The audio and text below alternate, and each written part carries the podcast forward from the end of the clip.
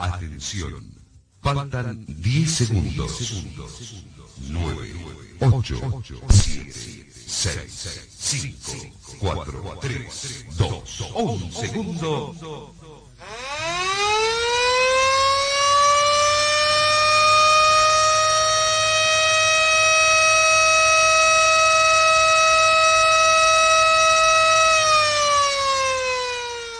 Nueve de la mañana, 21 minutos.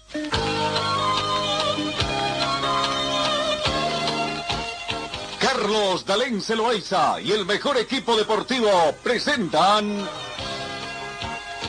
Pregón Deportivo, la información más completa en el ámbito local, nacional y mundial. Pregón Deportivo.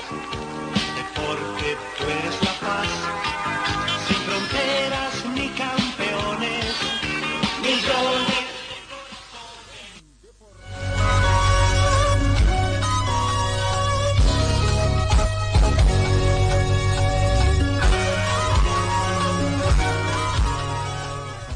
¿Cómo están, amigos? ¿Qué tal? Tengan ustedes muy buenos días. Arrancamos esta otra semana. Hoy lunes 19 de octubre. Después de un día interesante que hemos tenido ayer domingo con el cumplimiento de los deberes ciudadanos que se han dado. Se pasó las elecciones, todo vuelve a la normalidad. Esperemos que sí, sobre todo las actividades cotidianas en el quehacer. Y hacemos votos por días mejores acá en nuestro país. Más allá de que haya ganado quien haya ganado, todavía se está aguardando los números oficiales, tendríamos que ir desde ese cuento, y que seguramente durante toda esta semana vamos a estar todavía aguardando esto. Pero bueno, vamos a lo nuestro. La actividad deportiva también vuelve a tener intensa actividad, sobre todo el fútbol, porque mañana es día de definiciones. Comienza día de definiciones. Esta es una semana de definiciones también en Copa Libertadores de América.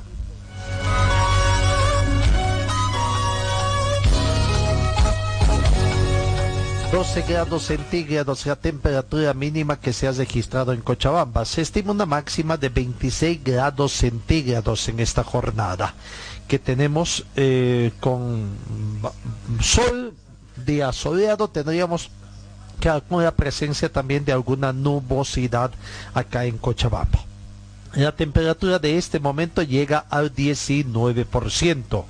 La humedad relativa del ambiente llega al 52%, no tenemos vientos, probabilidad de lluvia en esta jornada simplemente un 10%. Sensación térmica 19 grados centígrados, presión barométrica 1025 hectopascales, visibilidad horizontal a 10 kilómetros, cuídese porque el índice de rayos ultravioleta está en 7. Cuídese, amigo, usted que ya está en sus quehaceres cotidianos, ahí caminando por las calles, avenidas, arterias de nuestra ciudad.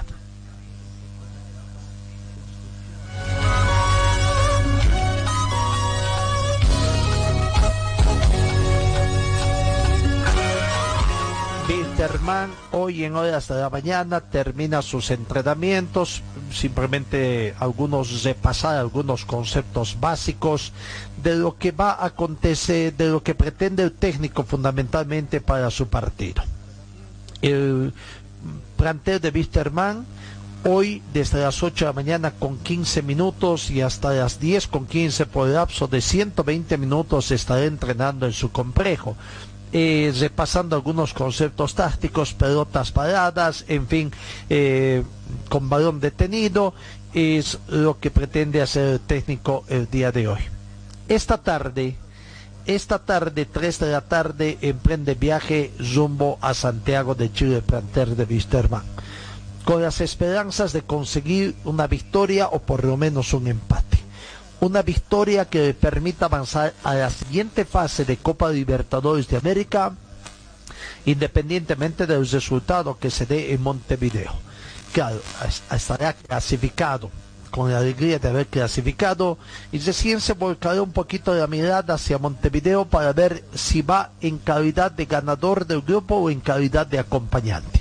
Si va a ir al bolillero número 1 o al bolillero número 2 para el sorteo que se va a efectuar este 23, jueves 23, si no me equivoco, viernes 23, una vez que se termina la disputa de esta semana de los distintos grupos de Copa Libertadores de América. Si hay empate, lo mismo, inmediatamente la mirada estará volcada en Montevideo para ver qué hizo Montevideo. Lo cierto es que Vísterman, el Peñarol de Montevideo y Colo-Colo de Chile, en ese orden, como están colocados en la tabla de posiciones, dependen por sí solos. ¿A qué me refiero cuando decimos depende por sí solos? A que tienen que ganar. Y si ganan, están en torneo de Copa, en torneo internacional, en lo que es de esta gestión de torneos de la Conmebol 2020. El que gana está clasificado prácticamente.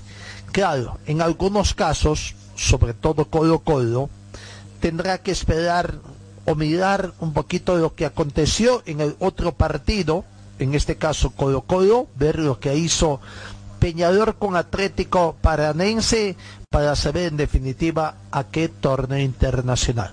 Con un poco de suerte a la Copa Libertadores, siguiente fase, si no tendría asegurado su participación en Copa Sudamericana. El caso de Peñarol tendrá que ganar y tendrá que ver cómo le fue a Vísterman y cómo le fue a Colo-Colo. Porque si le fue bien a Vísterman, bueno, prácticamente ahí está, tiene que asegurar la Copa Sudamericana, ¿no? Y Vísterman primero tiene que pensar en ganar los 3 puntos en un terreno que estadísticamente ha sido esquivada, pero siempre se puede romper esos datos estadísticos, porque tratar de seguir esa sentencia es algo ilógico, ¿no? Los datos estadísticos muestran después de lo que ha acontecido. Hasta el momento no le va bien a Vísterman en territorio chileno, pero este puede ser el comienzo de comenzar a revertir esa tendencia negativa que tiene Vísterman en sus participaciones pasadas en Copa Libertadores de América frente a equipos chilenos. Tendrá la capacidad, la dirigencia, el club, los jugadores, la institución de Vísterman de repetir la decisión. Bueno, la respuesta está en ellos mismos. Vísterman tiene que luchar, emprender viaje hoy al rumbo a Santiago de Chile, aguardar el hora del partido. Seguramente tendrán que ir con la mentalidad, espero que hayan trabajado en el factor psicológico también. Seguramente va a haber una especie de guerra psicológica también desde que pisen el aeropuerto internacional allá en Santiago, con este tema también de los testeos que tienen que hacer, que seguramente les van a hacer sufrir a la gente de Vísterman. Es parte de esa, lastimosamente es parte también a veces el miedo que se da. Ha llegado también al fútbol y bueno, esperemos que los jugadores estén debidamente concentrados y preparados absolutamente para todo, porque seguramente va a haber una guerra mediática que van a tener que afrontar también la dirigencia, los jugadores y todo, y la dirigencia esperemos que hayan hecho todo bien, no se hayan concentrado también en lo que tienen que hacer, en todo el cumplimiento de todos los temas de bioseguridad allá, no descuidarse de la normativa chilena para no tener también mayores contratiempos.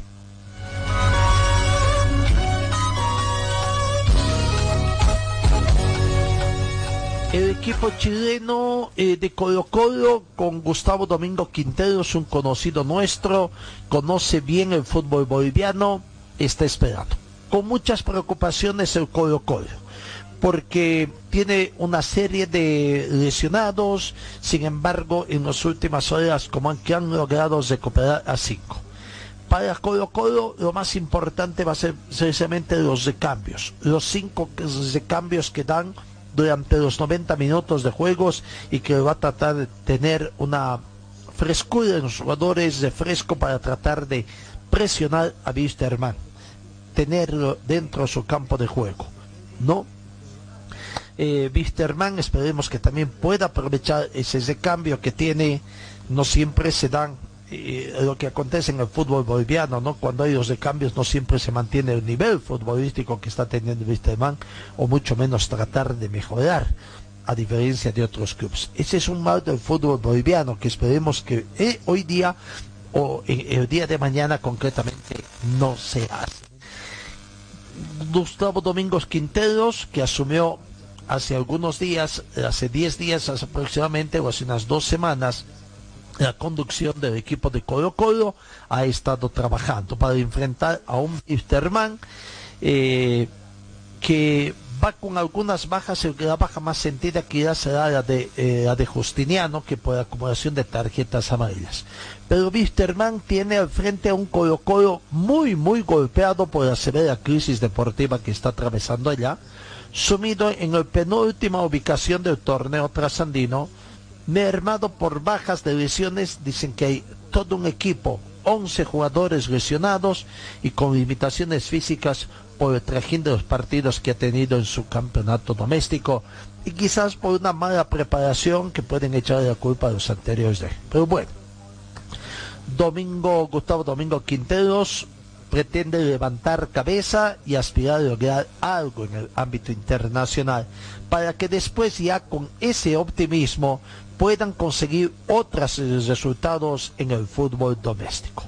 Un poco todavía no les preocupa, si bien está en la penúltima ubicación, consideran de que en el próximo campeonato a Colo-Colo le va a ir mejor, pero lo que quieren ahora es esta Copa Libertadores de América, clasificar a un evento internacional. Les cae bien también la Copa Sudamericana, cosa que a Vísterman creo que no le cae tan bien pasar a una Copa Sudamericana. En Vísterman quieren pasar a la siguiente fase de Copa Libertadores de América para afrontar también un poco una crisis económica que se tiene en el fútbol boliviano y que muy pocos se conocen que existe.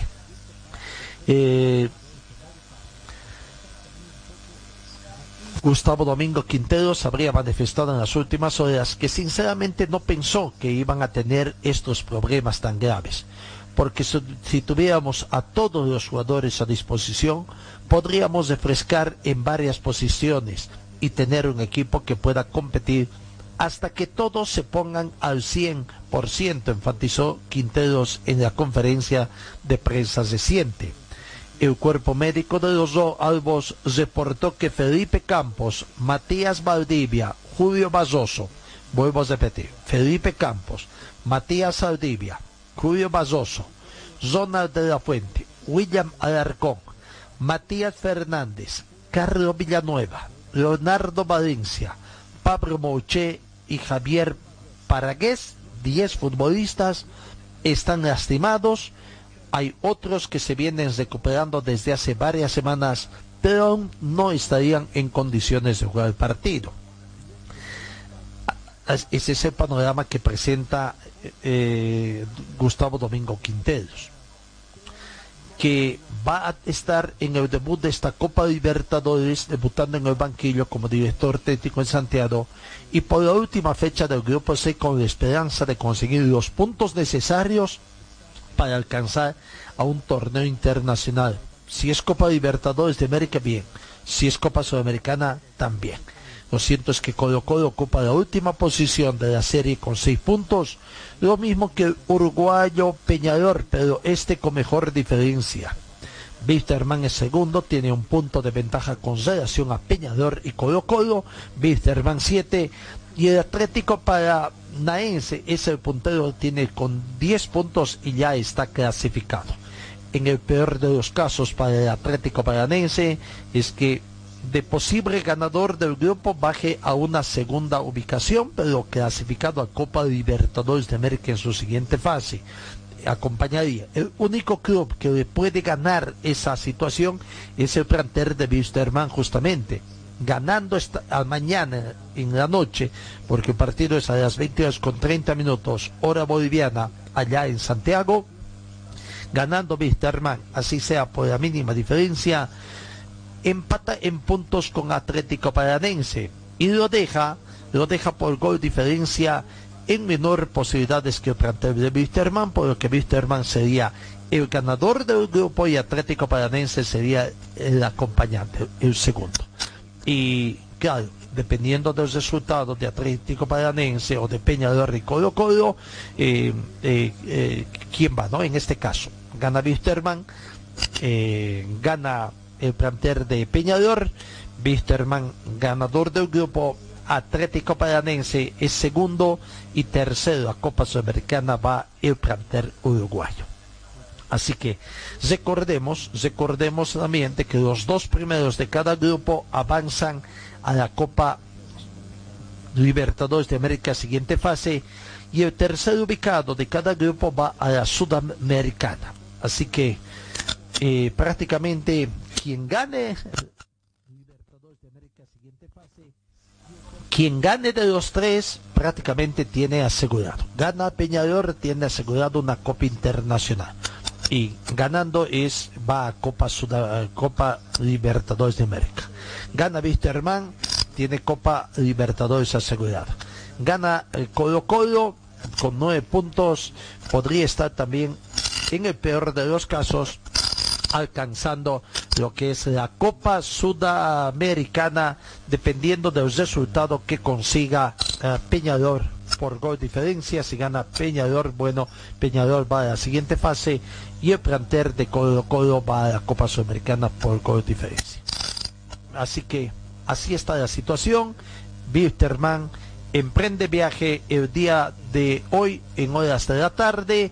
Reiteramos, desde las 8 de la mañana con 15 minutos están entrenando en su complejo. ¿Cuál es la posible alineación que tiene el planter de Vísterman?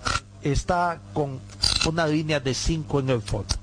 Primero, que Jiménez es inamovible en el pórtico, una línea de 5 con Orfano que se torna al sector defensivo, al sector derecho, una línea de 3 con Ismael Venegas, Eduard Centeno y Boris Montero, y además completando el sector defensivo el planter de Juan Pablo Aponte en el planter de Vísterman. En el medio campo, Carlos Antonio Melgar y Didito Zico serían los hombres ahí de contención. También en el medio campo, Rodríguez, el Pochi Chávez, y la duda si va Serginho o Álvarez. Esa es la duda que se tiene, aunque en el último tiempo se ha hablado un poco de que sería Serginho quien esté acompañando ahí. Hoy Vísterman se ha levantado muy temprano, a partir de las 6 de la mañana con 30 minutos estuvieron tomando el desayuno. A las 7 con 15 minutos partieron rumbo al complejo, a trabajar en el complejo, y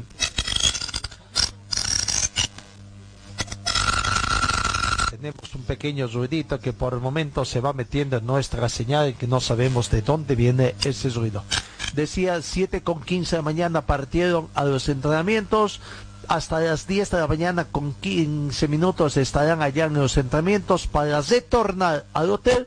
11 de la mañana está previsto la sesión de crioterapia. Las 12 el almuerzo. Para las 13:15 no va a haber tiempo para el descanso. 13:15 estaría saliendo al aeropuerto. 3 de la tarde emprenden viajes rumbo a Santiago de Chile. 18:30 aproximadamente estarían llegando a Santiago de Chile, y ya hasta las 20:30 acomodarse en el hotel allá, servirse tipo 23 de la noche, 23 horas la cena, y después retornar a sus habitaciones ya para toda esa situación. Así que ese es el panorama que tenemos en el plantel de Vísterman para esta jornada.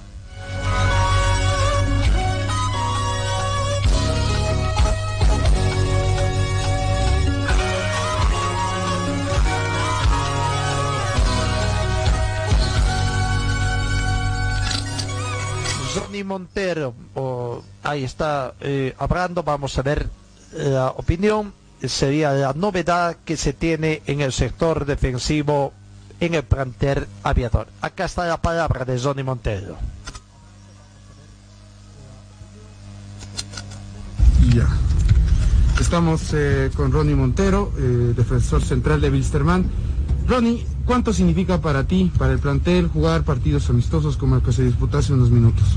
No, creo que ganamos mucho, ¿no? En la parte futbolística, más que todo, tácticamente. Así que vamos corrigiendo errores, para eso son estas prácticas, ¿no? Y ganando rodaje, igual más que todo, para llegar bien al partido, pues, ¿no? Ronnie, el grupo está listo para el partido frente a Colo-Colo, es el martes. ¿Cómo andan los ánimos? ¿Cómo te encuentras tú personalmente? Bien, ¿no? Bien, creo que hemos trabajado bien, venimos trabajando bien. Yo igual de la mejor manera, todos los compañeros igual, así que pretendemos llegar de la mejor manera, como te decía, para sacar un buen resultado allá, pues, ¿no? ¿Cómo lo ves el partido frente a Colo-Colo, Ronnie? ¿Es un partido accesible para Vísterman? ¿Vísterman va a ir a dar todo allá a Chile? Un partido duro, como son la Copa Libertadores, pues, ¿no? Sabemos cómo los partidos que son, la fuerza con que se juega, la intensidad, así que nada, ¿no? Nosotros vamos a ir a darlo el todo, como siempre lo venimos dando para sacar el resultado que queremos, pues, ¿no?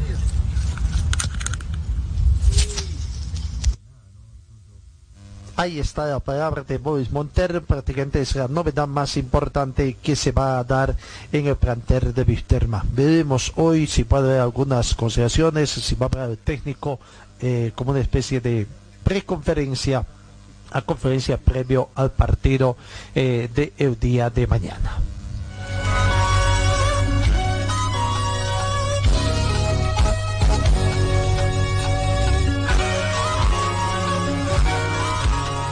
Talleres Escobar, los especialistas en cajas automáticas, la única que le da garantía por escrito. Importación directa de repuestos para todas las marcas de vehículos. Talleres Escobar, calle Irigoyen 1397, zona de Zarco. El teléfono 774-88475.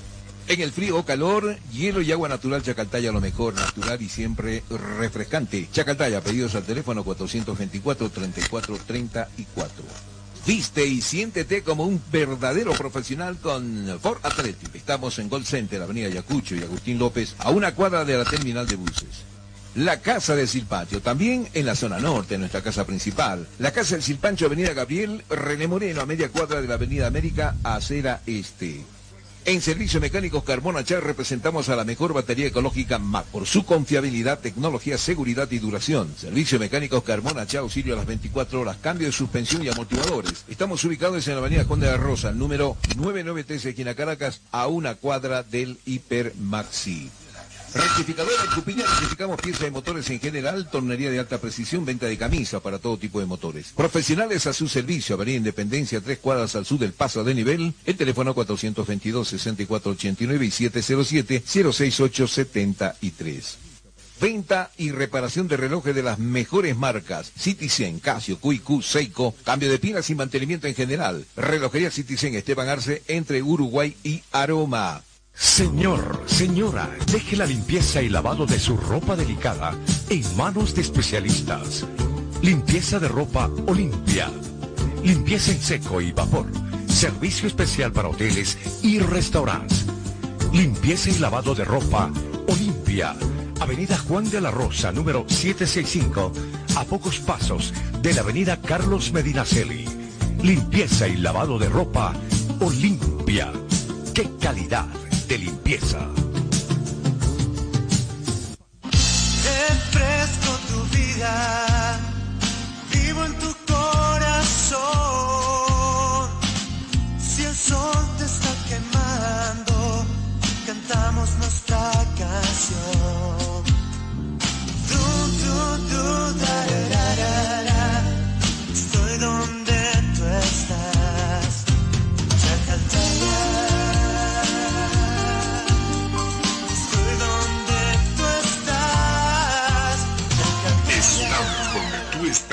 Chacaltaya. BC es la marca deportiva del Club Aurora. ¡Uha! Puedes encontrar en nuestro shopping la polera oficial del equipo del pueblo. la bolera oficial del Club Aurora a solamente 280 bolivianos. 280 bolivianos. Este es mi equipo, señores, del Gran Aurora, soy hincha. Además, venta de chamarras, buzos deportivos, indumentaria deportiva para bebé, gorras y souvenirs. Adquiere esto y mucho más en la Boutique Celeste que se encuentra en el Complejo Aurora. Sé un fanático de verdad. Ven y adquiere tu indumentaria deportiva. Luce los colores de nuestro equipo. Orgullo de Cochabamba es la celeste con blanco. Dirección, Circuito Bolivia, frente al Country Club. Teléfono 657-60987. Forte Athletic es la marca deportiva que viste a los equipos cochabambinos. Siéntete y viste como un profesional con Forte. En Forte te ofrecemos calidad, tecnología y sobre todo, prendas de verdad. Y es que nuestros años de experiencia hablan por sí solos. Somos líderes en la confección de ropa deportiva e institucional, tratada con los más altos estándares de calidad, diseños exclusivos y tecnología de vanguardia. Visítanos en Gold Center, Avenida Ayacucho y Calle Agustín López, una cuadra al sur de la terminal de buses, primer piso, local 103. Celular 707-22322. Facebook, Forte Athletic.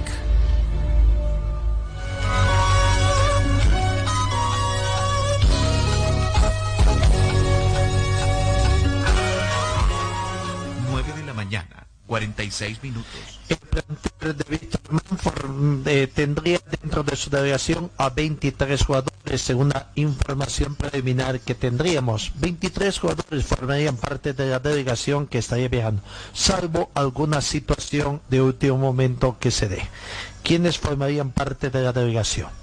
Arnaldo Jiménez, Luis Ojeda, Esteban Orfano, Eduard Centeno, Ismael Venegas, Juan Pablo Aponte, Sebastián Zelles, Oscar Vaca, Pablo Laredo, Ronnie Montero, Alejandro Medián, Didito Zico, Cristian Chávez, Carlos Melgar, Jorge Ortiz, Ramiro Vallivian, Patricio Rodríguez, Gilbert Álvarez, Serginho, Jaime Azascaita y Sebastián Galindo. A estos, hasta allá son 21 jugadores.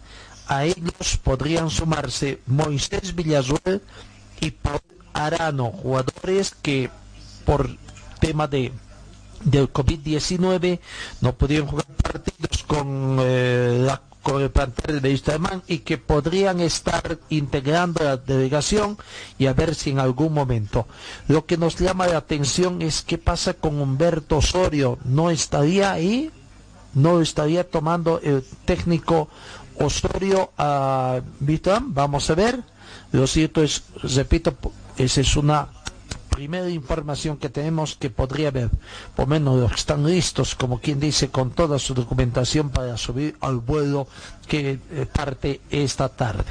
Por otra parte, también durante el viernes se tomaron las pruebas PCR a todos los jugadores, a toda la plantilla, y a decir del doctor Alex Antesana, ya se envió los resultados a la Conmebol antes del viaje. Todos resultaron negativos, felizmente, a decir del doctor Alex Antesana, y quien también ha manifestado su susceptibilidad porque la delegación de Vísterman nuevamente debe ser sometido a exámenes de PCR en Chile, pero esta vez realizados por la Asociación Nacional de Fútbol Profesional. El doctor Antesana ha dicho que esta situación ya fue denunciada a la Conmebol ante cualquier posible contingencia o situación de tener resultados sorpresivos al COVID-19 en el vecino país, en Chile. Esperemos que sí se hayan tomado todas las previsiones precisamente y que todo esté listo. Bueno, simplemente falta guardar que el técnico Cristian Díaz se le despeje de la cabeza, sea cuál es el equipo que tiene en mente y bueno, algunas dudas que se tienen, ¿no? Vi los jugadores por el momento están tranquilos, y aparentemente ya pasó el tema de la exigencia del pago de premios y sueldos de vengados que se tuvo de anterior semana. Ahora están enfocados en lo que tienen que hacer mañana, en clasificar, y después ya se verá otra cosa, ¿no? Primero a ver el cumplimiento de la dirigencia, que ha pedido un plazo, todavía no se va a cumplir, y mientras tanto ya, en caso de que clasifiquen, tengan un resultado positivo, Vísterman en Santiago mañana, aguardar el resultado del sorteo que se va a dar el 23, viernes 23, de lo que es la siguiente fase tanto de Copa Libertadores de América como Copa Sudamericana.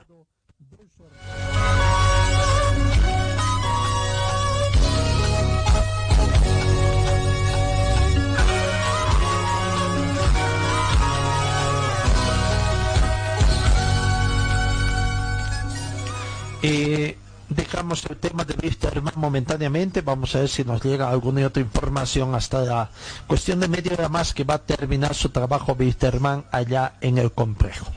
En el tema del conflicto que tiene la Federación Boliviana de Fútbol, la crisis que está pasando, el viceministerio de Deportes aparentemente tomó una determinación ya.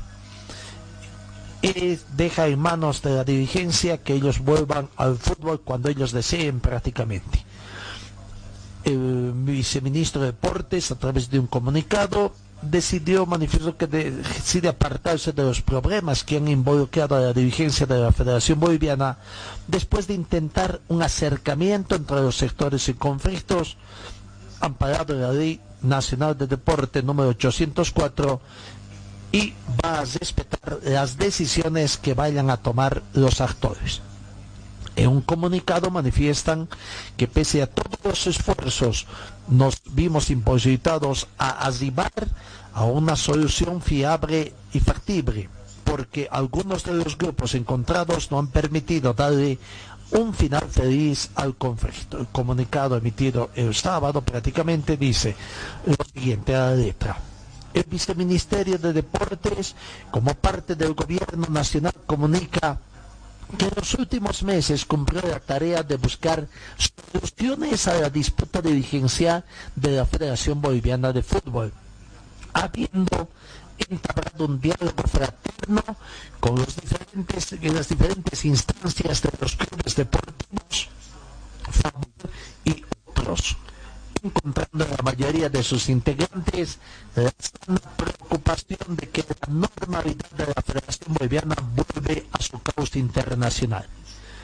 Pese a insinuaciones tendenciosas y malintencionadas de algunos y a ciertas amenazas veladas de grupos interesados, hemos seguido adelante y buscando el diálogo que genere la posibilidad de que el fútbol nacional retorne a las canchas. Asimismo, aclaramos que nuestra búsqueda de soluciones está amparada en la Constitución Política del Estado y en la Ley del Deporte, Ley 804, que en su artículo 3 cita: las disposiciones de esta ley son de orden público, se aplicarán en todo el territorio nacional del Estado Plurinacional de Bolivia y son de cumplimiento obligatorio por las personas naturales, jurídicas y públicas y privadas en el marco de la promoción, organización, fomento, administración y práctica del deporte, cultura física y recreación deportiva del alcance nacional.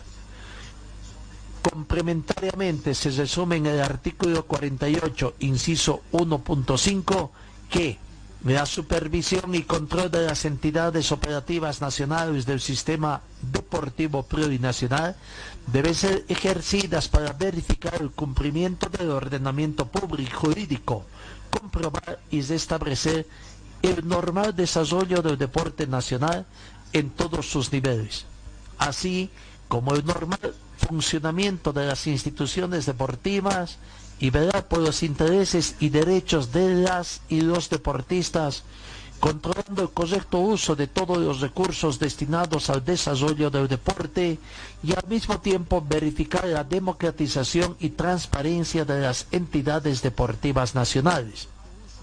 Esta nueva instructiva legal nos facultó para convocar al diálogo y adoptar determinaciones en cuanto al desarrollo institucional, circunscribiéndose en nuestra legislación vigente y jurisdiccional que rige en todo el territorio nacional, siempre respetando y comulgando con la normativa deportiva futbolística de los entes internacionales Conmebol y FIFA.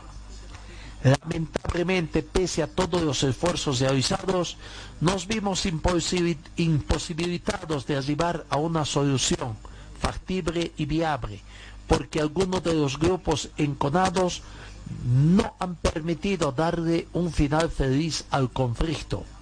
Por todo lo anteriormente citado, el Viceministerio de Deportes comunica a la opinión pública nacional que nunca ha dejado la posibilidad de iniciar la actividad futbolística en el país, ya que, interpretando el clamor nacional de que haya fútbol lo antes posible, manifiesta su decisión de dejar la responsabilidad a la Federación Boliviana de Fútbol y a los clubes de este deporte, llámense gubernativos y municipales, para que se inicien estas actividades deportivas a la brevedad posible, siempre que se cumpla con todos los protocolos de bioseguridad debidamente implementados y aprobados por las instancias correspondientes, como le correspondería al COEN, a fin de evitar cualquier proliferación post-pandemia de esta enfermedad que aún sigue latente en el país. Por todo lo anteriormente citado, comunicamos que respetaremos las decisiones y resultados que se tomen para poner fin a esta incertidumbre futbolística que aqueja al deporte nacional, manteniéndonos expectables a fin de coadyuvar a la normalización del deporte nacional. La Paz, 16 de octubre del 2020. Augusto Chávez Becesa, viceministro de Deportes. Con esto queda probado que esas situaciones también que salían del interior de la Federación Boliviana, de que los clubes podrían tener algunas sanciones porque están jugando partidos amistosos, no estar, ¿no?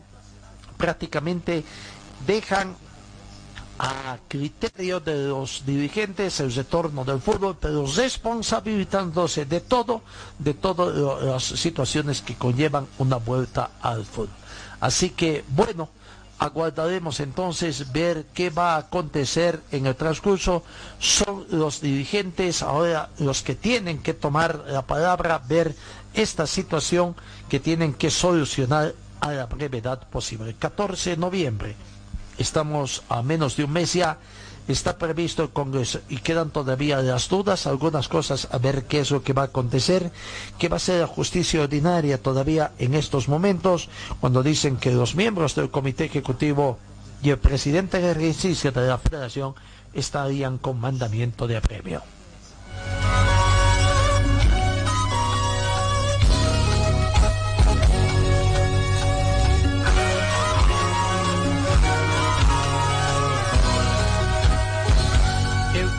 Equipo de Bolívar, al igual que Vísterman, también se juega su pase a Copa Sudamericana.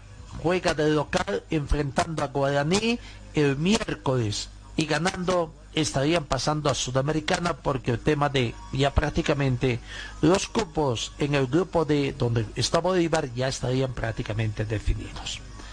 Lo cierto es que Bolívar tiene que tratar de salir más o menos del borde del precipicio que se encuentra para esta última fecha de fase de grupos, y con esa presión encima debe buscar el triunfo frente a Guaraní en Paraguay, de Paraguay en La Paz este miércoles. Bolívar y Tigre de Argentina, su rival directo es Tigre de Argentina, están en la lucha por quedarse con el tercer puesto para seguir compitiendo, pero para tener como premio consuelo la Copa Sudamericana 2020, que comenzaría una semana después de la resolución de la fase de grupos de la Libertadores y con un punto en su casilla. Tigre es el rival directo para Bolívar. Para evitar mayor sorpresa, Bolívar tiene que ganar en su condición de local frente a Guaraní en La Paz el miércoles. 20:30 también es el partido, mientras que los argentinos visitarán San Pablo.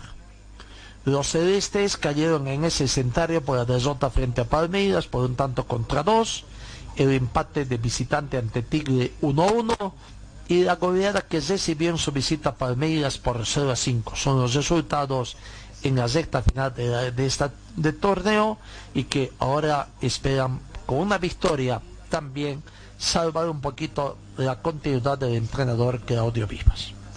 En Bolívar ya se anuncia de que vienen algunos cambios, ¿no? Renovación de contratos, búsqueda de nuevos refuerzos, en fin, se anuncia de que va a ser otro Bolívar que están buscando, se están preparando para su centenario.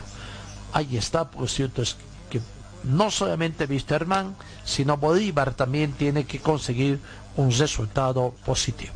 Para Bolívar quizás pueda ser el más fácil, más predecible por el hecho de que juega en condición de local y tienen que ganar a Guaraní, que ya está clasificado y a lo mejor guarda algunos de sus elementos para evitar situación de tarjetas o también posibles lesiones, porque la próxima semana seguramente va a comenzar ya el desarrollo de la siguiente fase de Copa Libertadores o en su defecto de la Copa Sudamericana.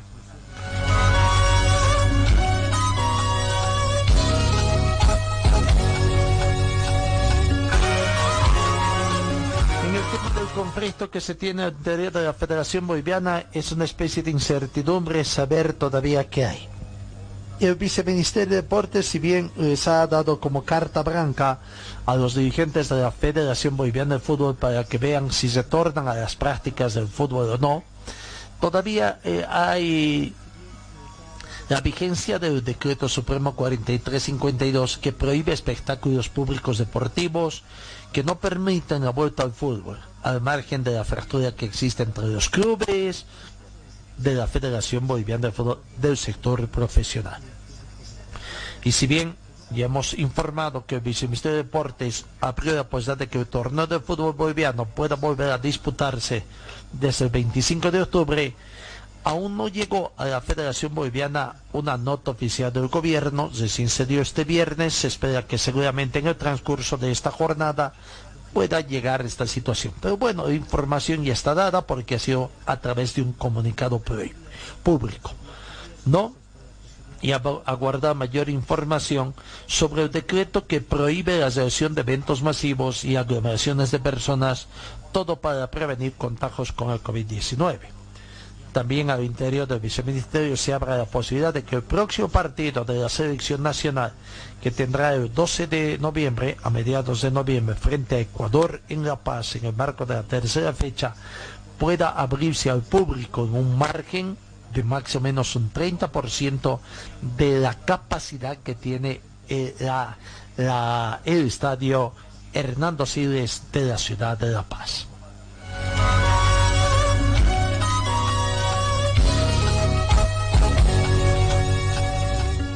Está un decreto vigente y por eso hay que tener la autorización oficial del gobierno nacional. Tiene que darse otra decisión a ese mismo nivel y lograr el visto bueno real, manifestó Adrián Monge, director de competencias. Pero ya el hecho de que el viceministerio de Deportes anuncie es que ya prácticamente se está encaminando a esa situación.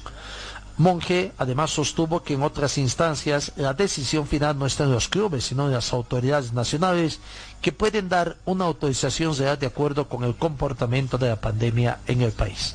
A ello se suman las condiciones reales, la logística, cómo se trasladan los equipos a la sede de los partidos, cupos para 30 personas en los vuelos, traslado en buses, hotelería, regreso a sus ciudades de origen. Aún no es normal todo, pero vean visto que los clubes, señor Monge, lo que pasa es que usted no tiene un poder de decisión, es cierto, y tiene que aguardar que sus jefes le digan. El tema de los aviones tendrán que ser vuelos charter, pues si no, también ya hay vuelos por línea terrestre, como si usted quiere. Y el tema de los hoteles, hay muchos hoteles que están a su disposición, puede conseguir el precio que usted realmente se le antoje, porque no todos los hoteles tienen ahorita abierto al público, no muchos llegan, todos tratan de llegar a hacer sus cosas y retornar en el día o buscar donde sí. Lo cierto es que bueno, hay, pues ya no son excusas eso de que no hay. El tema de los traslados de buses ya tienen que ver esa situación, ¿no? O sea, así que o por último buscar la alternativa de jugar en una sola sede, como alguna vez ya sugirió, y tomando además el tiempo que ya se necesita para llegar a fin de año. A propósito de fin de año, el tiempo, aparentemente también la Confederación Sudamericana de Fútbol va a permitir que los distintos países puedan hacer conocer hasta el mes de febrero del 2021 la nómina de sus convocados o clasificados por meritocracia, deportivamente hablando, a los eventos que maneja la Confederación Sudamericana de Fútbol.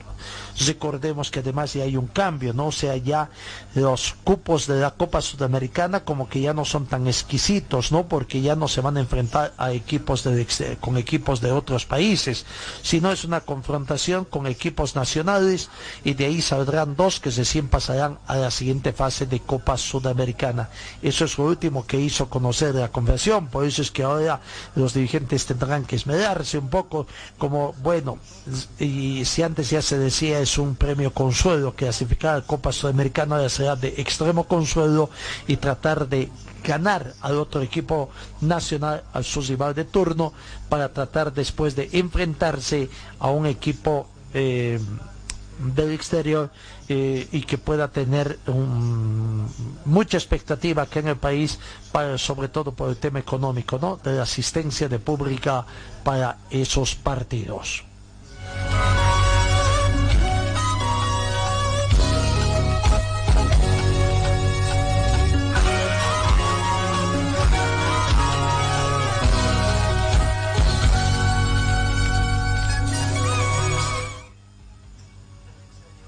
Talleres Escobar, los especialistas en cajas automáticas, la única que le da garantía por escrito. Importación directa de repuestos para todas las marcas de vehículos. Talleres Escobar, calle Irigoyen 1397, zona de Zarco. El teléfono 774-88475.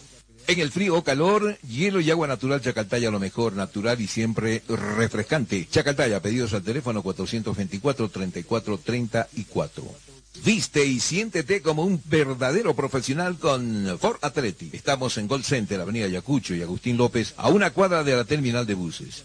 La Casa del Silpancho, también en la zona norte, nuestra casa principal. La Casa del Silpancho, avenida Gabriel René Moreno, a media cuadra de la avenida América, acera este.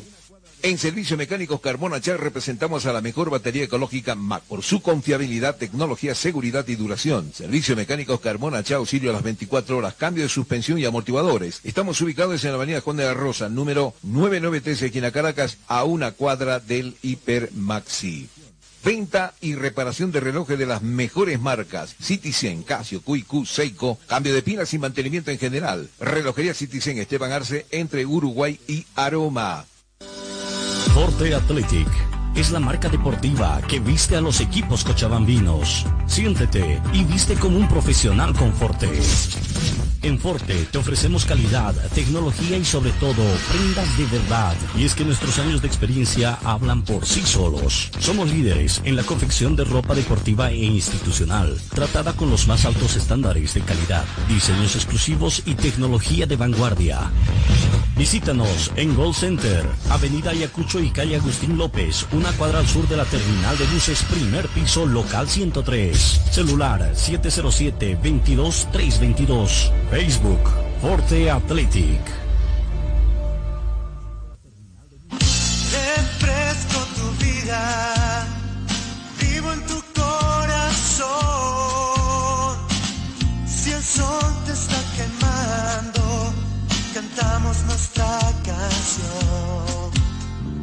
Du, du, du, da, da, da, da. Estoy donde tú estás. Estoy donde tú estás. Chacaltaya. Estamos donde tú estás. Chacaltaya. BC es la marca deportiva del Club Aurora. ¡Uha! Puedes encontrar en nuestro shopping la polera oficial del equipo del pueblo. La polera oficial del Club Aurora a solamente 280 bolivianos. 280 bolivianos. Este es mi equipo, señores, del Gran Aurora, soy hincha. Además, venta de chamarras, buzos deportivos, indumentaria deportiva para bebé, gorras y souvenirs. Adquiere esto y mucho más en la Boutique Celeste que se encuentra en el Complejo Aurora. Sé un fanático de verdad. Ven y adquiere tu indumentaria deportiva. Luce los colores de nuestro equipo. Orgullo de Cochabamba es la celeste con blanco. Dirección, Circuito Bolivia, frente al Country Club. Teléfono 657-60987. Señor, señora, deje la limpieza y lavado de su ropa delicada en manos de especialistas. Limpieza de ropa Olimpia. Limpieza en seco y vapor. Servicio especial para hoteles y restaurantes. Limpieza y lavado de ropa Olimpia. Avenida Juan de la Rosa, número 765, a pocos pasos de la avenida Carlos Medinaceli. Limpieza y lavado de ropa Olimpia. ¡Qué calidad de limpieza!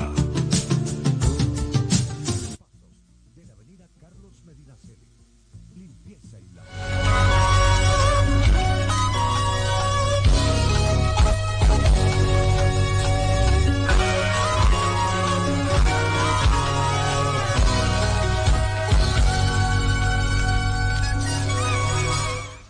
de la mañana con 11 minutos. Seguimos con más informaciones. Vamos al fútbol español, resultados, la sexta fecha ya en todo caso, y con algunos resultados sorpresivos que se han dado durante este fin de semana. Perdió el gran Real Madrid de local, perdió el gran Barcelona de visitante, y bueno, vamos a ver cómo están en el fútbol español. El viernes 17 de octubre comenzó el desarrollo de la sexta fecha, que hay algunos partidos de 100 equipos que están jugando de la cuarta, quinta fecha, pero Granada venció al Sevilla por 1-0. El Atlético de Madrid venció de visitante al Celta de Vigo por 0-2, con goles de Luis Suárez a los 6 minutos y Yannick Carrasco al minuto 90, al comenzar y al finalizar el partido prácticamente.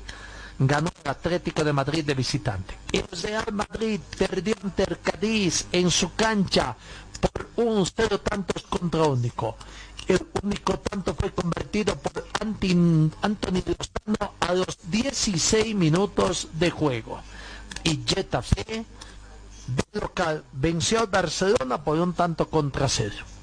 El único gol de ese partido fue convertido por Jaime Mata de penal al minuto 56.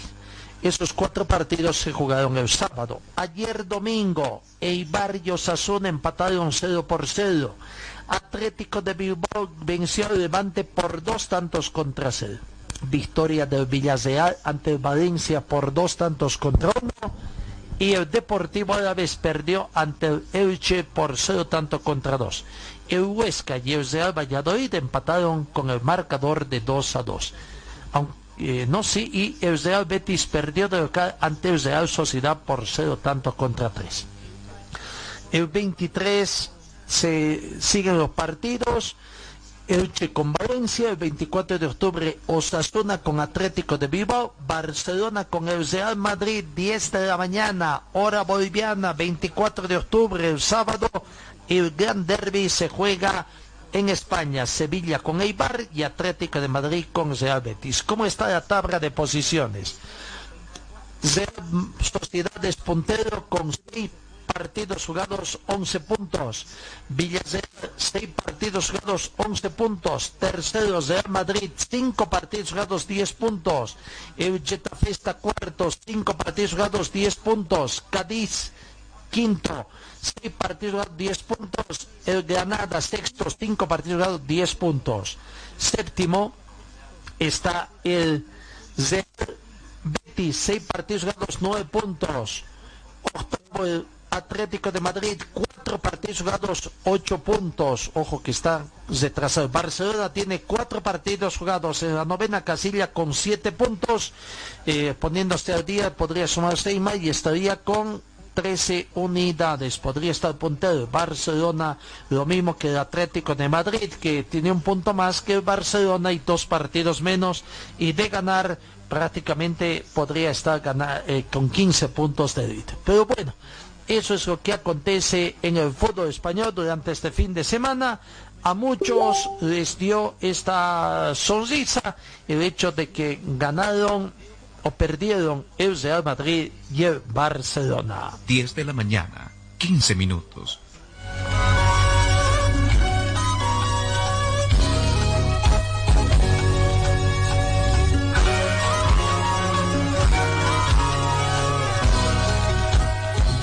También a resultados del fútbol italiano. El Nápoles venció al Atalanta por 4 tantos contra 1. Amplia victoria del Nápoles ante el Atalanta por 4 tantos contra 1 en condición de local. Los goles de este partido para el Nápoles convirtió al minuto 23 Irving Lozano, al minuto 27 también Irving Lozano, Mateo Politano al minuto 30 y Víctor Obichen al minuto 43. En la primera parte 4-0 estaba ganando ya el Napoli. Al minuto 69 vino el descuento a través de Sam Lammers para el 4-1. En otros encuentros, el Entesar 1 Milán 2, gran victoria del Milán de visitante por 1-2. Sampdoria venció a Lazio por 3 tantos contra 0. Crotone y Juventus empataron 1-1. Ayer domingo, Bolonia 3-4. Spezia y Fiorentina empataron 2-2. Torino 2, Cagliari 3. Unidense 3, Parma de Calcio 2. Y Roma venció al Benevento por 5 tantos contra 2. Eso en cuanto al fútbol italiano en la Serie A. Los resultados que se han dado durante este fin de semana, cumplimiento de la 4ª fecha del fútbol italiano. Milan es líder con 4 partidos jugados, 12 puntos, puntuación perfecta hasta el momento para el Milan. El plantel de Sassuolo está segundo con 10 puntos, tercero Atalanta con 9, cuarto el Nápoles con 8, Juventus también tiene 8 puntos, sexto Entesar con 7 y el Roma también con 7 puntos dentro de las primeras ubicaciones del fútbol italiano.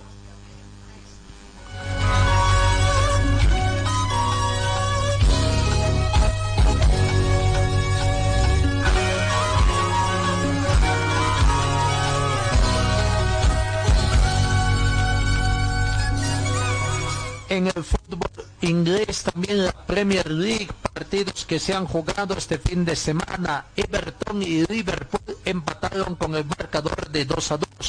Otro empate de 3-3, pero Chelsea y el Southampton 3-3. El Manchester venció al Arsenal por 1 tanto contra 0, quien convirtió el único tanto de este partido. Victoria importante del local del Manchester. Vamos a ver, el autor del tanto fue por Zayn Sterling al minuto 23 minutos de la primera parte. Manchester 1, Arsenal 0. En otro partido, Newcastle perdió de local ante el Manchester United por 1 tanto contra 4. Importante victoria del Manchester United de visitante por 1 tanto contra 4, el que se dio el día sábado. Con autogol comenzó el partido. Lucas Shaw en contra fue para Southampton a los 2 minutos, aumentó Bruno Fernández al minuto 20, al minuto 23 Hazi Maguire. 3-0 ya prácticamente estaba el aunque no fue el gol anulado por ahí, el 1-1 de empate para Hazi Maguire al minuto 23. Estaba perdiendo el Manchester United a los 2 minutos. Al minuto 86, Bruno Fernández el 1-2. Aaron Wan-Bissaka al minuto 90 el 1-3. Inmediatamente se repuso el fútbol, Marcus Rashford el cuarto tanto para el Manchester United. Los agarraron desprevenidos a los jugadores del Newcastle United prácticamente. Ayer los resultados: el Sheffield United y el Fulham empataron 1-1, jornada de empates fue esta jornada. Palacio de Cristal y el Brinton empataron 1-1, el Tottenham y el West Ham United empataron 3-3 y el Leicester City perdió ante el Aston Villa por 0-1 en condición de local. Everton es el líder con 5 partidos jugados, 13 puntos. Segundo, Aston Villa, 4 partidos jugados, 12 puntos. Liverpool está tercero, 5 partidos jugados, 10 puntos. Cuarto, Leicester City, 5 partidos jugados, 9 puntos. Arsenal, 5 partidos jugados, 9 puntos. Y el Tottenham Hotspur está sexto, 5 partidos jugados, 8 puntos. Chelsea, 5 partidos jugados, 8 puntos en las principales ubicaciones del fútbol inglés. Es en cuanto también entonces al desarrollo de lo que ha sido el fútbol inglés durante este fin de semana. Talleres Escobar, reparación y mantenimiento de cajas automáticas de todas las marcas de vehículos. Le damos garantía por escrito. Talleres Escobar, calle Irigoyen 1397, zona de Zarco. El teléfono 442-0234, más de 25 años de experiencia en la reparación de cajas automáticas. Rectificadora Arcupiña, rectificamos piezas de motores en general, tornería de alta precisión, venta de camisas para todo tipo de motores, profesionales a su servicio. Avenida Independencia, 3 cuadras a sur del Paso Desnivel. El teléfono 422-6489-707-06873. Relojería Citizen, especialistas en colocar el logotipo de su empresa en un reloj. Relojería Citizen, Esteban Arcente, Uruguay Aroma. El teléfono 422-0371. ¿Estás buscando un taller completo para tu vehículo? Revisa nuestros servicios mecánicos Carmona Ya. Inyección electrónica computarizada, afinación con escáner para todo tipo de vehículos. Servicio mecánicos Carmona Ya para autos el más completo. Avenida Juan de la Rosa, número 993, esquina Caracas, a 1 cuadra del Hipermaxi. Este es nuestro teléfono, 4412836. La Casa del Silpancho, con el tradicional silpancho hecho como en casa. La Casa del Silpancho está en la calle Bolívar, esquina Antesana. Pedidos al teléfono 4330206 y al 638-279-89. Para refrescarse, nada mejor que agua pura y natural Chacaltaya, envasada a 2.600 metros de altura y bajo las máximas normas de calidad e higiene. Chacaltaya, pedidos al teléfono 424-3434. Vidriolum Carpintería de Aluminio ofrece trabajos en vidrio de seguridad, ventanas, puertas, box, muebles y aluminio compuesto. Trabajos para empresas, constructoras y obras civiles. Vidriolum Carpintería en Aluminio, avenida Dorminía, Cera Norte, frente al condominio Juan Pablo II. El teléfono 443-7067 y el 779-50537. Talleres Ibáñez, especialistas en cajas automáticas, ofrece reparación y mantenimiento de cajas automáticas, repuestos originales para toda marca de vehículos, asesoramiento técnico sin costo, más de una década brindándole un servicio profesional y garantizado. Avenida Segunda 100, teléfonos 764-00372, 779-69300 y el 428-7179.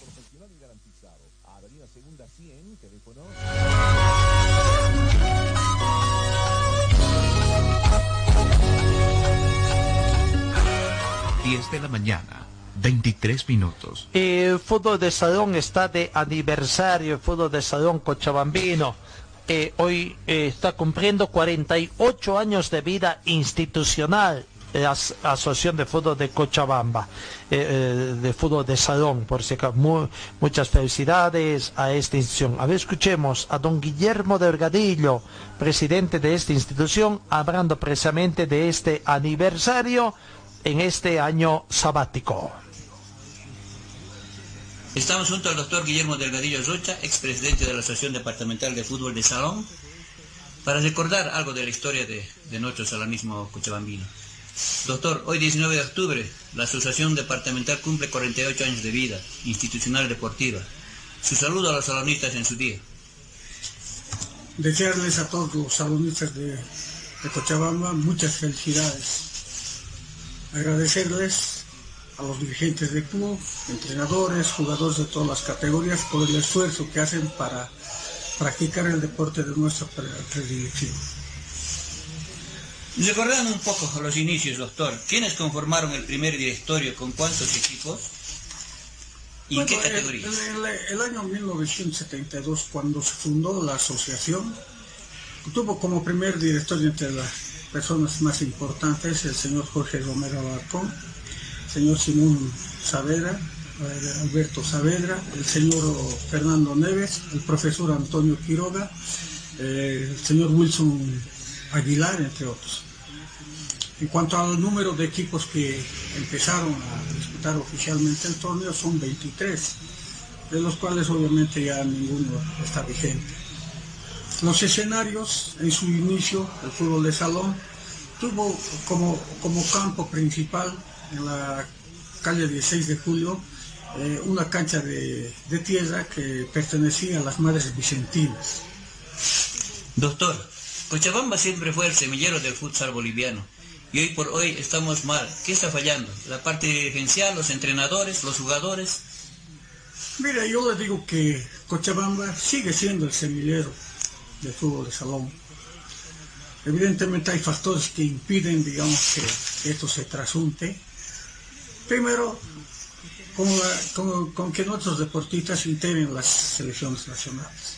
Ocurre que los entrenadores son normalmente de La Paz o Santa Cruz y prefieren convocar a gente de su región. Luego está el problema económico, que los deportistas normalmente no asisten a las convocatorias por factor económico. Ahora, con respecto a las responsabilidades, creo que la mayor responsabilidad cae sobre los dirigentes. Los dirigentes, porque son los encargados y obligados, en primer lugar, de organizar los torneos, encontrar los escenarios apropiados, hacer nuestros campeonatos competitivos, ¿no es cierto? Y aparte, de atender adecuadamente a nuestros deportistas, dotándoles, especialmente cuando se trata de preparar las selecciones cochabambinas, con escenarios adecuados, dotarles material, y fundamentalmente una designación adecuada y transparente de los directores técnicos.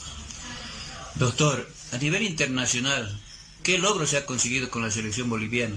Porque hay varios años que no se consigue ningún título a nivel internacional. Bueno, todavía,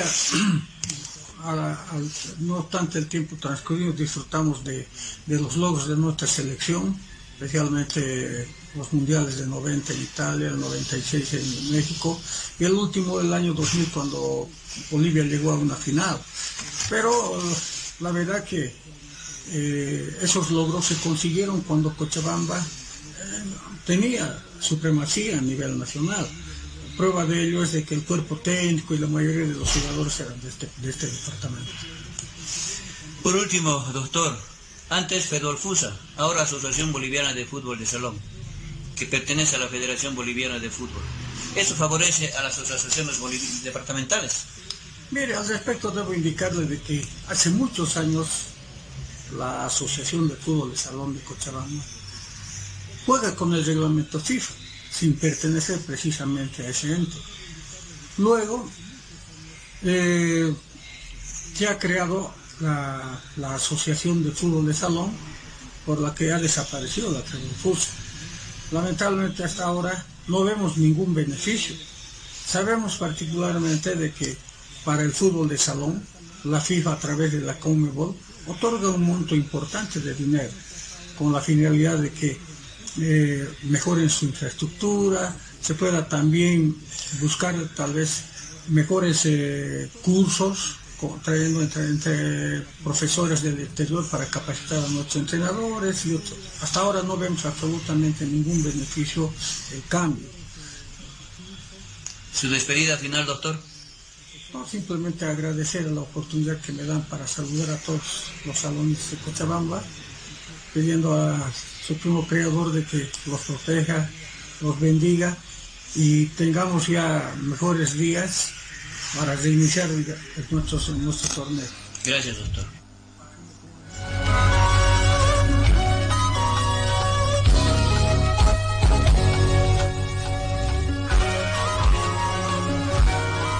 Diez de la mañana, 29 minutos. La palabra de don Guillermo de Gadilla, presidente de la Asociación de Fútbol. Felicidades entonces a esta institución, noble institución que está de aniversario, 48 años de vida institucional.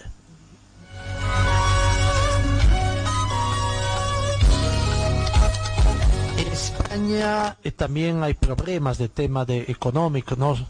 Los primeros planteles como el Real Madrid, el Barcelona están manejando, negociando reducción de salarios. Y dicen que, bueno, este miércoles hay una importante reunión, pero dicen que la primera plantilla de Barcelona no tendrá ningún representante en la reunión convocada para este miércoles para negociar la adecuación transitoria de sus salarios a la complicada situación económica por la bajada de ingresos del club azulgrana por la pandemia del COVID-19, según ha informado la gran cadena SER. Los jugadores no están de acuerdo con tener que negociar el reajuste salarial por esta temporada en las mismas condiciones que el resto de trabajadores, que por su parte tampoco quieren estar en la misma mesa de negociación. Cabe recordar que casi toda la plantilla del Barca, salvo Marc-André Ter Stegen, Frenkie de Jong, Sergio Dest y Mijalán Pjanic firmaron una carta que se envió por fax al club comunicando su disconformidad con la negociación conjunta con los empleados y pidiendo unas condiciones distintas. En el caso de los 4 jugadores citados, los 2 primeros están totalmente de acuerdo con la propuesta del Barca y los otros 2, cuando ficharon por el Barca en plena era COVID, ya firmaron sus contratos con un salario de menos a más, aplazando parte de la fecha de este año para los siguientes, cuando se prevé que la pandemia haya pasado y los ingresos del club vuelvan a subir. La facturación de la entidad bajó en 203 millones de euros debido a los efectos del coronavirus, dejando el presupuesto para este ejercicio y a falta de definir el tema de los salarios en unos 800 kilos. La cantidad de dinero que se maneja allá en el viejo continente, sobre todo en la tierra madre, ¿no? Bueno, veremos qué situación se va a dar allá y qué va a ser un referente también acá. Acá en Bolivia, los jugadores todavía están impagos, tienen sueldos devengados. Hasta el mes de mayo se les aseguró, ¿no? Creo que un poquito a diferencia de estos equipos, Bolívar y Vísterman, por su participación tienen, pero en Vísterman ahí están, por eso fue el paro de la anterior semana, tampoco les han pagado.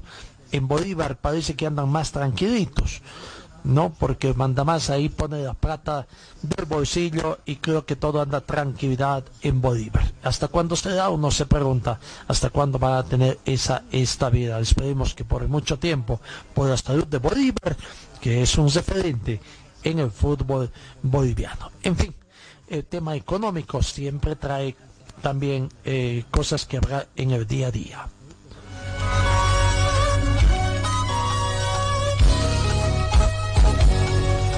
En la Federación Internacional de Fútbol Asociado concluyó la tercera cumbre de cumplimiento de la FIFA.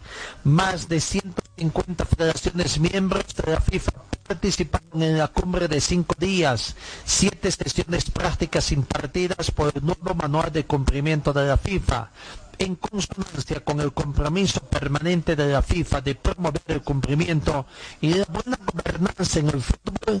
La tercera cumbre de cumplimiento de la FIFA concluyó el viernes tras la sesión inaugural y una serie de sesiones de trabajo de seguimiento por internet que tuvieron lugar con la participación de más de 150 federaciones miembros procedentes de 6 confederaciones.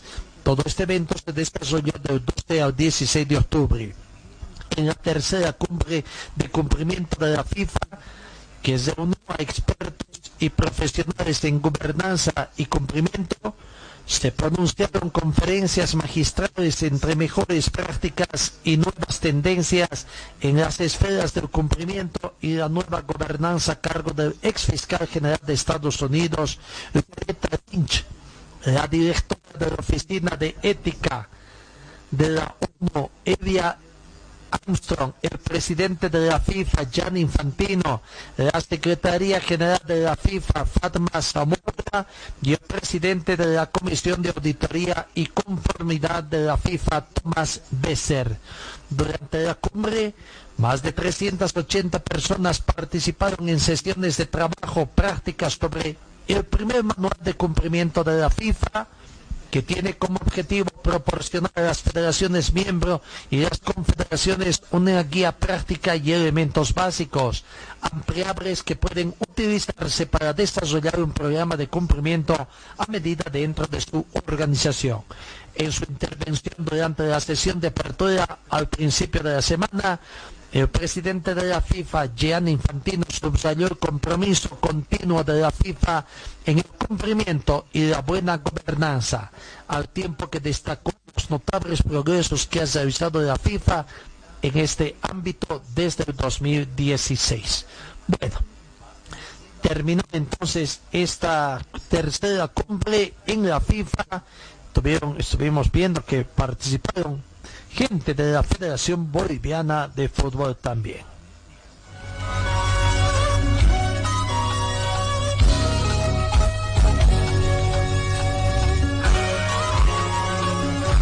Y seguimos con temas FIFA. La FIFA ha presentado este 19 de octubre, hoy, el programa ejecutivo sobre lucha contra el dopaje, que proporciona un análisis en profundidad de los principales aspectos regulatorios, institucionales y científicos de la lucha contra el dopaje en el deporte.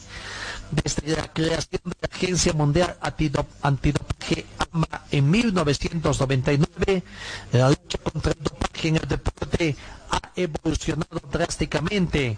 La interacción entre el Código de la AMA, los reglamentos de los órganos sectores del deporte y la legislación nacional ha dotado a este ámbito de una inmensa complejidad para poder ocuparse en un caso de dopaje, tanto durante la fase de gestión de los resultados como ante los órganos judiciales de una federación nacional e internacional o ante el Tribunal de Arbitraje Deportivo. Es necesario emplear un enfoque holístico.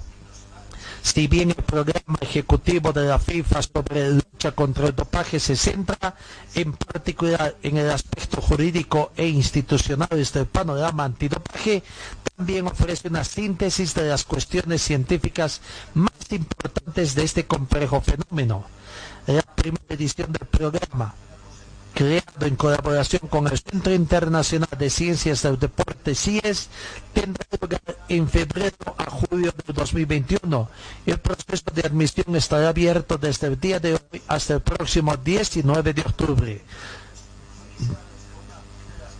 Programa ejecutivo contra el dopaje de la FIFA, entonces, ya va a entrar en marcha a partir de febrero del próximo año.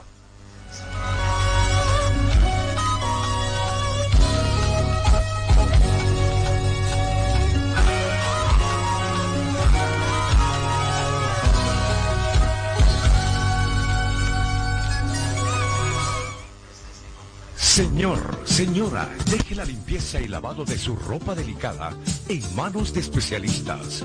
Limpieza de ropa Olimpia. Limpieza en seco y vapor. Servicio especial para hoteles y restaurantes. Limpieza y lavado de ropa Olimpia. Avenida Juan de la Rosa, número 765, a pocos pasos de la avenida Carlos Medinaceli. Limpieza y lavado de ropa Olimpia. ¡Qué calidad de limpieza! Refresco tu vida, vivo en tu corazón. Si el sol te está quemando, cantamos nuestra canción. Dun, dun, dun, da, da, da, da. Estoy donde tú estás, Chacaltaya.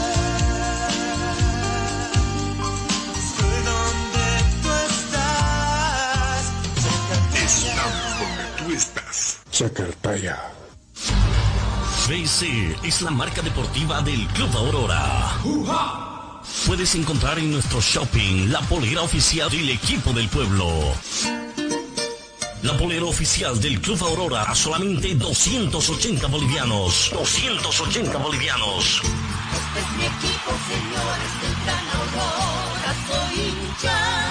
Además, venta de chamarras, buzos deportivos, indumentaria deportiva para bebé, gorras y souvenirs. Adquiere esto y mucho más en la Boutique Celeste, que se encuentra en el Complejo Aurora. Sé un fanático de verdad. Ven y adquiere tu indumentaria deportiva. Luce los colores de nuestro equipo. Orgullo de Cochabamba es la celeste con blanco. Dirección, Circuito Bolivia, frente al Country Club. Teléfono 657-60987. Forte Athletic es la marca deportiva que viste a los equipos cochabambinos. Siéntete y viste como un profesional con Forte. En Forte te ofrecemos calidad, tecnología y sobre todo, prendas de verdad. Y es que nuestros años de experiencia hablan por sí solos. Somos líderes en la confección de ropa deportiva e institucional, tratada con los más altos estándares de calidad, diseños exclusivos y tecnología de vanguardia. Visítanos en Gold Center, Avenida Ayacucho y Calle Agustín López, una cuadra al sur de la terminal de buses, primer piso, local 103. Celular 707-22322.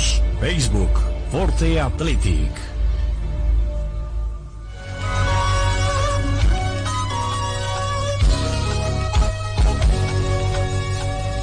A 10 de la mañana, 40 minutos.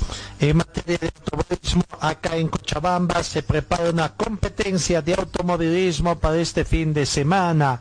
Entidad que tengo entendido, creo que es una competencia de ruta, aunque no sería una cuestión de ruta que va, no, partiendo de este lado de Sacaba. Sería la competencia modalidad de rally, la segunda competencia a realizar este fin de semana.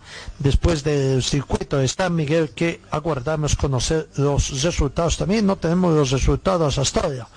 Esta próxima competencia a fin de mes sería el 31 de octubre entre Carcajes, Sacaba y Carcajes. La doble Carcajes se realizaría este fin de semana. Así que, bueno, a ver, vamos a ver los resultados que se han dado de la competencia que se dieron, no, aunque han habido todavía algunas otras competencias que se han dado.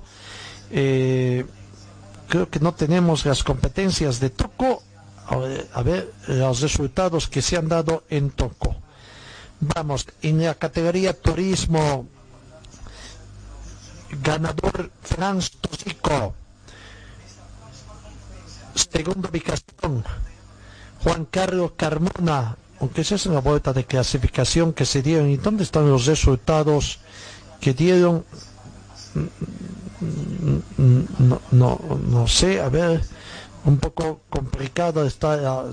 Vamos a ver, aguardemos conocer los resultados que se han dado. Son de la vuelta de clasificación, simplemente tengo entendido que vamos a ver en todo caso la situación. A ver, planilla final del circuito Miguel de Toco, que ya se corrió. Franz Tosico fue el ganador de la primera categoría. La categoría turismo, segundo Alex Taguera, tercero Santiago Zapata. En otra categoría, ¿y dónde dice la categoría acá? En otra categoría ganó Daniel Péndola, segundo Franz Tosico y tercero Diego Arnés, pero tampoco no tenemos el nombre de la categoría. En otra categoría ganó Diego Arnés y Nico Tosico. Y en otra, Jorge Beizaga y Belma Mollata. ¿Cómo cambió todo el automovilismo? ¿No? Hasta nos olvidamos que va a ser planillas. O más parece esto una agrupación de amigos, ¿no? Total, entre ellos saben en qué categoría son.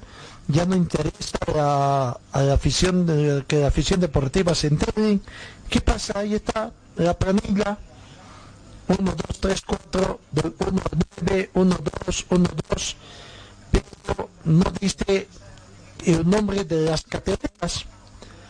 Bueno, seguramente ya entregaron también los premios y ahí está. La primera competencia para el 31 en Adeco se anuncia una segunda competencia de automovilismo de Carcaje a Sacaba a Carcaje.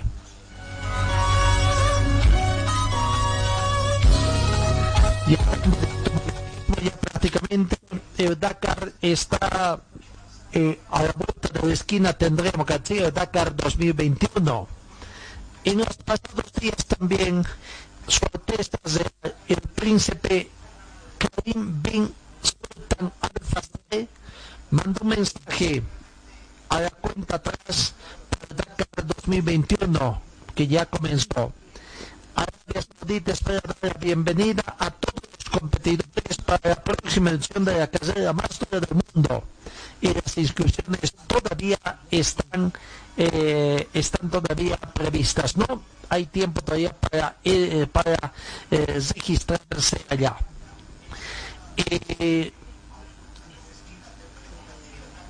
En cuanto a la competencia misma, ¿qué podemos decirle? A ver cuál es el recorrido. No sé si ya se tiene mayores recorrido 2021, mayores detalles. El paso por Arabia Saudita en el 2020, emocionante, espectacular que fue, sobre una pequeña parte de los paisajes del país a los competidores del Dakar, pero el descubrimiento no ha hecho más que empezar.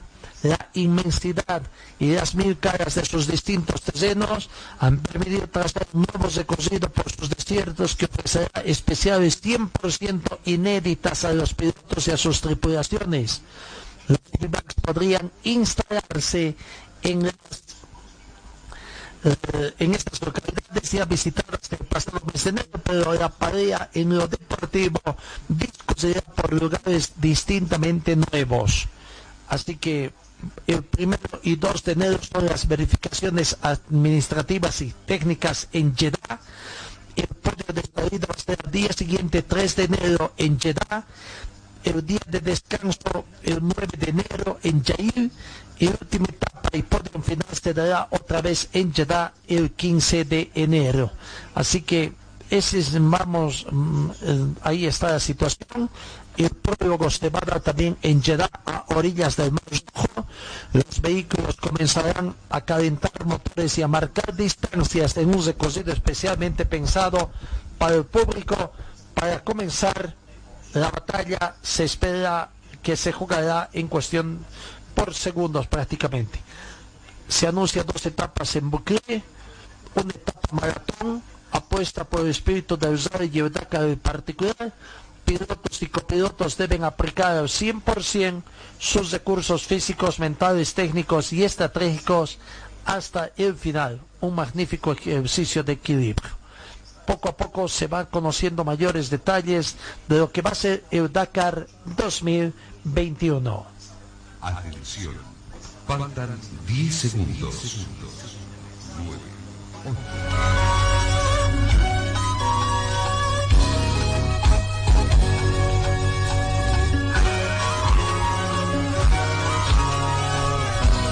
En el fútbol uruguayo, el equipo de Rentistas, el sorprendente Rentistas, conquistó el torneo Apertura. Rentistas, un antiguo pero pequeño equipo que hasta la temporada pasada jugaba en la segunda división del fútbol uruguayo, se adjudicó el pasado miércoles el título del torneo Apertura al derrotar a Nacional en tiempo de alargue por 0-1 en el Estadio Centenario. Gonzalo Vega marcó el tanto en el primer minuto de la extensión del juego, que en un tiempo reglamentario terminó sin goles. Así que Rentistas es el campeón del fútbol uruguayo y ha clasificado a la siguiente fase también de Copa Libertadores de América 2021.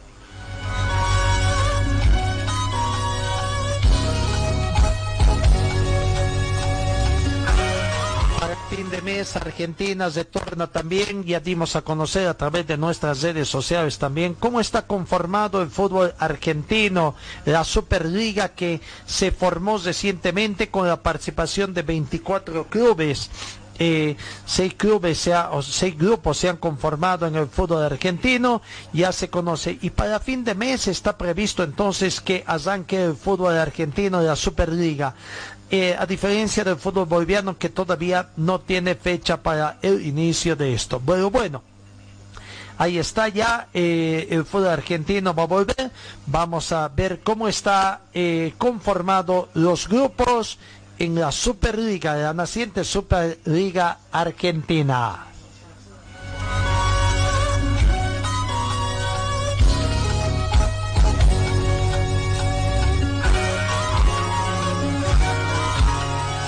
El primer grupo lo conforman Racing, Arsenal, Atlético Tucumán y Unión. El grupo 2 está conformado por Independiente, Defensa y Justicia, Central Córdoba y Colón. El grupo 3 con River Plate, Banfield, Godoy Cruz y Rosario Central. El grupo 4 con Boca Juniors, Lanús, Talleres y News Old Boys. El grupo 5 con San Lorenzo, Argentino Juniors, Aldo Civi y Estudiantes. Y finalmente el grupo 6, Vélez, Huracán, Patronato y Gimnasia. Se hicieron 4 grupos, no se hicieron mayores problemas allá. Y bueno, van a jugar tras el sorteo de los grupos de la nueva liga profesional del fútbol argentino.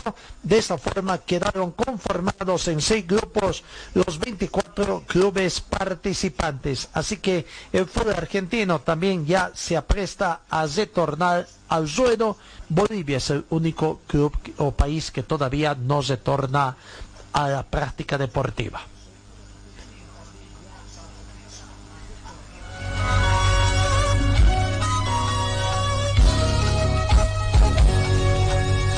Desde el 15 de marzo más o menos está, ¿no?, paralizado el fútbol boliviano con el último partido que se jugó, Guavirá y Real Santa Cruz, tras 12 fechas que se han disputado del torneo Apertura, que tiene prevista 26, falta una fecha íntegra para que se complete la primera ronda.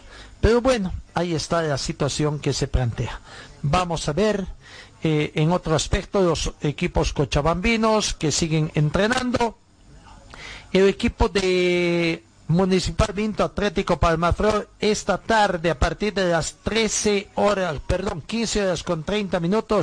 tarde con 30 minutos, en el sector oeste de nuestra ciudad, en Villa Esperanza, estará retornando el trabajo después de haber tenido descanso también desde el fin de semana, el partido amistoso que jugaron en días pasados al cesar la semana con el plantel de Vísterman.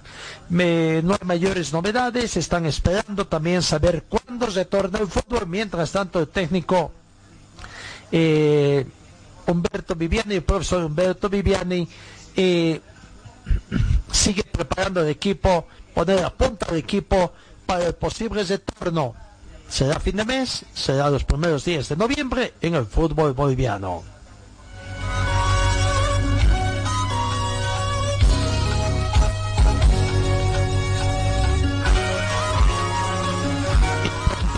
Aurora desde las 8 de la mañana ya debe estar terminando, si es que no terminó ya su práctica. 8 de la mañana comenzó en el complejo.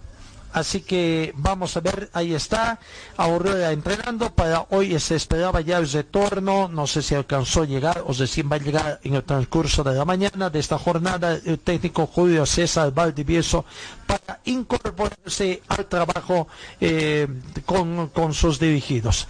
Así que bueno, Alan Caballero sigue el profesor hablando, hoy también es entrevistado de acuerdo a la nueva forma de trabajo que tienen los distintos clubes, ¿no? Así están trabajando los equipos cochabambinos. También en los clubes cruceños, Real Santa Cruz tuvo un partido amistoso durante estos días también. Poco a poco se van preparando entonces los equipos a la vuelta al club. Lo único que no se tiene novedades es de San José. ¿Qué pasa con San José? ¿Cuándo comiencen entrenamientos? ¿Y qué va a pasar con el equipo santo? Siguen habiendo, la última información que tenemos también es que el último técnico que tuvo Vísterman, el profesor Sad, ha demandado también, ya van a haber novedades de parte de la FIFA en favor del ex técnico del plantel de San José. Siguen sumando las deudas del plantel de San José. Así que bueno, ahí aguardaremos también esta situación. Y ya en la recta final también vamos viendo el Atlético Paranaense, ver qué va a pasar. Y con Uruguay ya se alistan también para emprender viaje hoy lunes para su partido de mañana frente a Peñarol. Jugó fútbol también no están acompañando los resultados al Atlético Paranaense, ¿no? Hubieron partidos estos días, a ver, vamos viendo lo que se ha dado, pero lo cierto es que el Atlético Paranaense también se va preparando para ver la situación. ¿Dónde están los partidos? A ver, el Atlético Paranaense. Resultados: Corinthians cayó ante Flamengo por 1-5, Internacional 2, Vasco da Gama 0, Bragantino 2, Sport Recife 0, Fortaleza le venció a Palmeiras por 2-0. El Atlético Goyanense y el Paranense el sábado empataron 1-1, entonces empate fue en el campeonato del Brasil para el equipo del Atlético Paranaense.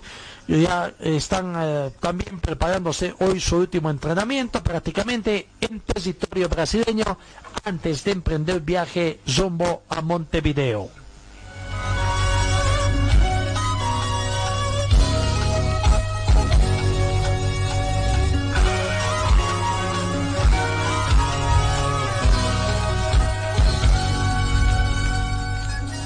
De la mañana, 55 minutos. Amigos, prácticamente el tiempo se nos acabó.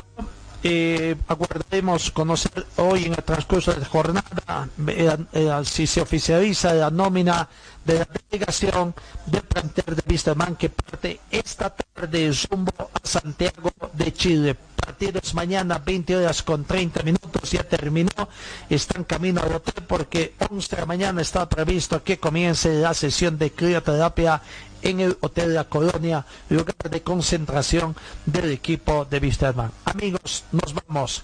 Gracias por su atención, cuídense y Dios mediante mañana os encuentro.